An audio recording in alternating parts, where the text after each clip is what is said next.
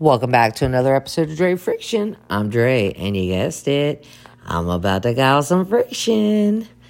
But first, I'd like to announce a Moment with Martha episode coming up in the next few days. A fan favorite, for certain. She's a hard gal to catch, but caught she has been. So that's something to look forward to in the upcoming days. Now back to me, Dre. Well, like most people, I've been following the Johnny Depp and Amber Heard trial. And honestly, domestic violence is no joke. This trial and Johnny Depp proved that every now and then, the victim does in fact get a win. And yeah, I absolutely just referred to Johnny Depp as a victim. You don't like it? Move on. I don't really care. Were they a toxic couple? Absolutely. Did he abuse drugs and alcohol? Uh, yeah. Does any of that justify her behavior toward him? No. No, it does not. This trial was more than about money for him. He sued her for defamation of character, and he won. He spoke. We all listened. The jury wasn't the only ones who were paying attention. We all were, especially me. As a mother of four sons, watching this trial the past six weeks and listening to the audio, watching the videos that the lawyers put out there was beyond troubling. This is a narcissistic woman.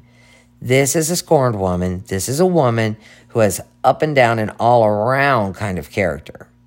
I absolutely do not care, though, what led her to the actions that she chose. Because the fact is, she chose those actions.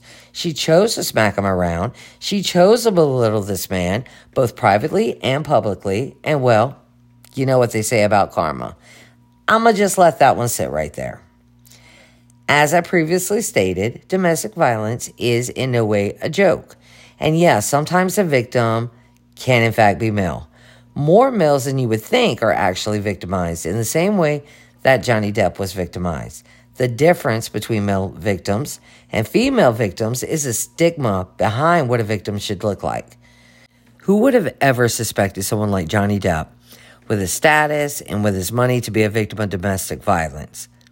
Amber Heard literally taunted him by telling him, "Go ahead, tell everyone you're a victim, see who believes you." I wonder how she's feeling about that statement right now. Men have also been known to use that same exact threat against a woman. That whole "no one will ever believe you" line, this woman and many others who abuse both verbally and physically use that same freaking line. It's like it's out of some kind of freaking playbook they pass. Having sons, it scares me to think about the idea that a woman thinks she has a right to lay her hands on him and get away with it.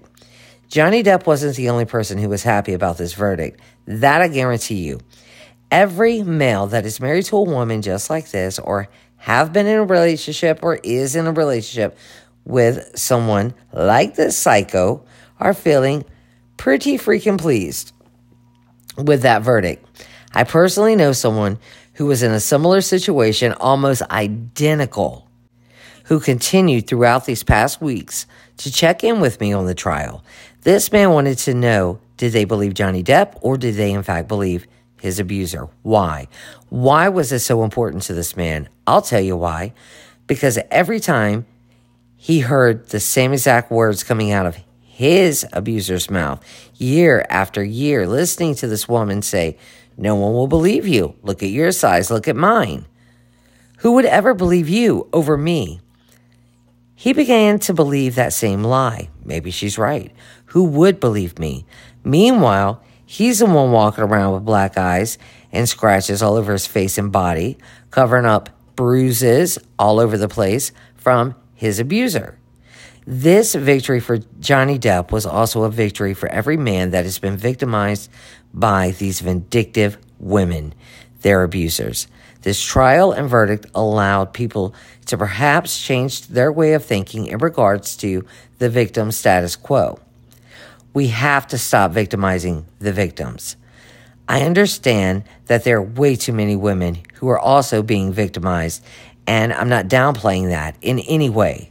Because they too deserve justice, they too deserve to be heard, and to be safe. In conclusion, no one, be it male or female, have the right to abuse another. There is no justification for it. Hopefully now, we'll start seeing not only women stepping up and speaking out against their abusers, but also men having the strength and the bravery to step up and speak out as well. If you are in an abusive situation, talk, speak up, say something. There's help. But you gotta take that heroic first step. It's not gonna be easy, but you got this. You can do it. You've had the strength to endure the beatings. Now use that same strength and get out of that relationship. Not everyone survives those type relationships. Let that word survive sink into your head. I know you probably love your abuser. Why else would you stay so long waiting and hoping for a change? But if they haven't changed by now, darling, they're probably not going to. Sometimes words are just words. Listen to the actions, not the words. Love yourself more. Choose to leave on your own terms by way of your feet and not a body bag. The National Domestic Violence Hotline number is one eight hundred, seven nine nine, seven two three three. Again, that number is one eight hundred, seven nine nine, seven two three three. And well, that's all the friction I have for you today. Thanks for listening to another Dre Friction episode where more than likely I have trampled on someone's feelings. And to that I say, oh well, and bye-bye.